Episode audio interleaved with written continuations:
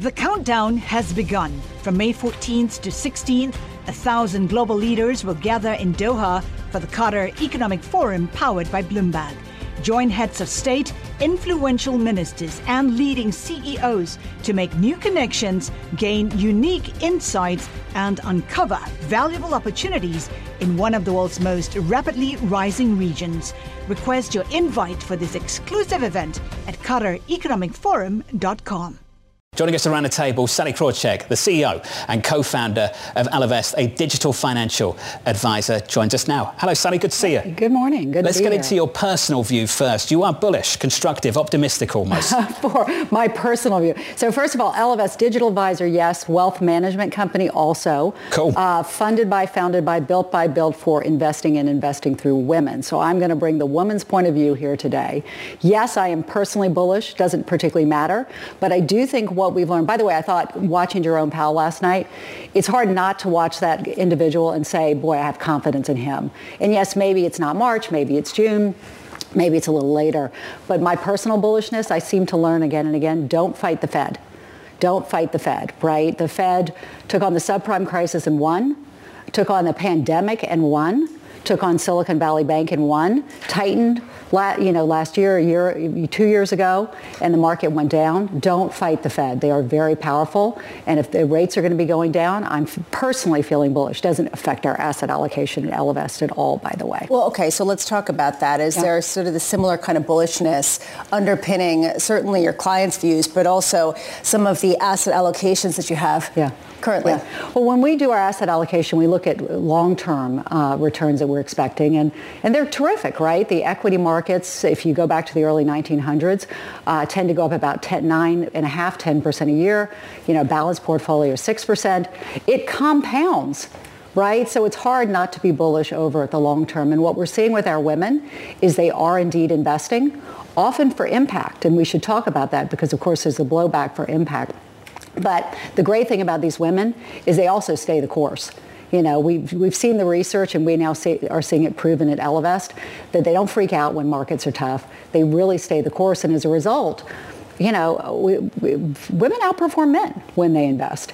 And that's true at the professional level as well as at the individual level. Just dealing with the next sort of year before we get to the long-term view and some of what you're talking about, as someone who has been very powerful in a number of banks, I'm wondering how concerned you are just about credit creation at this point. The fact that, yes, rates are going to come down, but there's a real question, especially with certain constraints on bank balance sheets, commercial real estate, how much some of these firms can keep lending. Yeah. Does that sort of keep you up at night at all? Well, what I have been worried about is, with Silicon Valley Bank, our Lehman or our Bear Stearns, right? Was it, the shoe that dropped that, the impact of rising interest rates on these banks and particularly the regional banks, has been felt?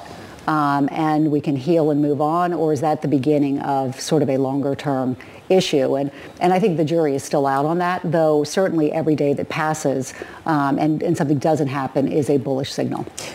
As somebody, though, has understood just the long and variable lags, certainly through credit creation, sure.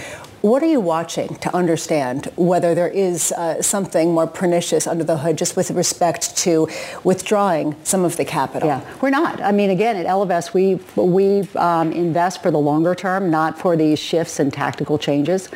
So we look at what do we view the longer term returns of the stock and bond markets as being, as opposed to, what's going to happen this day or that day or even over the next year. When you're looking at long term, what sectors are you most excited about? All of them. Well, I mean, think about it. When you're investing in the markets, you're investing in the U.S. economy, in the global economy. And what these economies have shown is over reasonable periods of time, they tend towards growth. Right? And so, we have a diversified portfolio that has access to all of them.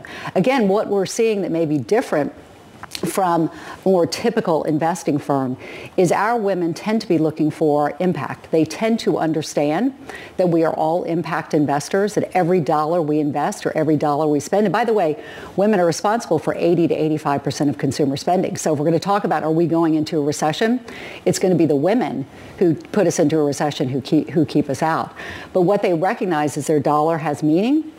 and their dollar has impact, and they're looking not to give up a financial return at all, but they are looking for what is my impact in addition to my financial return. So when you say impact, what do you define impact as? Oh, so many ways we can go at this, right? Whether it's ESG, impact investing, whether it's gender lens investing, you know, what is the dollar not being invested in and what is it being invested in, right? Is it being invested for environmental reasons, whether that's, you know, I want to be out of companies that are going to suffer from global warming, or I want to be in companies that are actually having a positive role in fighting global warming. But it can also be gender lens, right? Is, you know, am I investing in diverse leadership teams? Our women tend to care about that quite a bit. You know, we're heading into what some people would say the political silly season. We're going toward the election, and a lot of some of the impact investing has been highly politicized. How are you feeling? How is that playing out in terms of what counts as impact and sort of how you define some of these things? Well, you see in New Hampshire, there are folks there who are trying to make impact investing or ESG investing illegal, and not a little bit illegal, felony illegal, go to jail illegal. Which, you know, hello, I'm not supposed to, as an investor, take governance into account when I'm making an investment. I'm not supposed to take diversity of the leadership team into account. By the way, when the research has shown that diversity in the leadership team can drive superior performance, that there are very few things that you can say, oh, this correlates to a great leadership team for a company, but diversity is one of them. And I'm not supposed to take that into account. So we are indeed heading into sort of a funky moment. But let me tell you, as money goes more and more to women, because we should talk about the great wealth transfer, which is beginning to happen, and women want to invest more for impact, that can be a fundamental shift and a fundamental change. Have you felt more dissent within the ranks, sort of along political lines? No, we have not. We hear it from others. Oh my gosh, you know, over here at XYZ investing company, we're getting some backlash against ESG. For us, where, you know, the majority of our clients are women, we are not hearing backlash. We're hearing, I don't want to give up a financial return, but I also don't want to give up an impact return. Sallie, it's great to have you with us. Thank you. Sallie Krawcheck of Ellevest.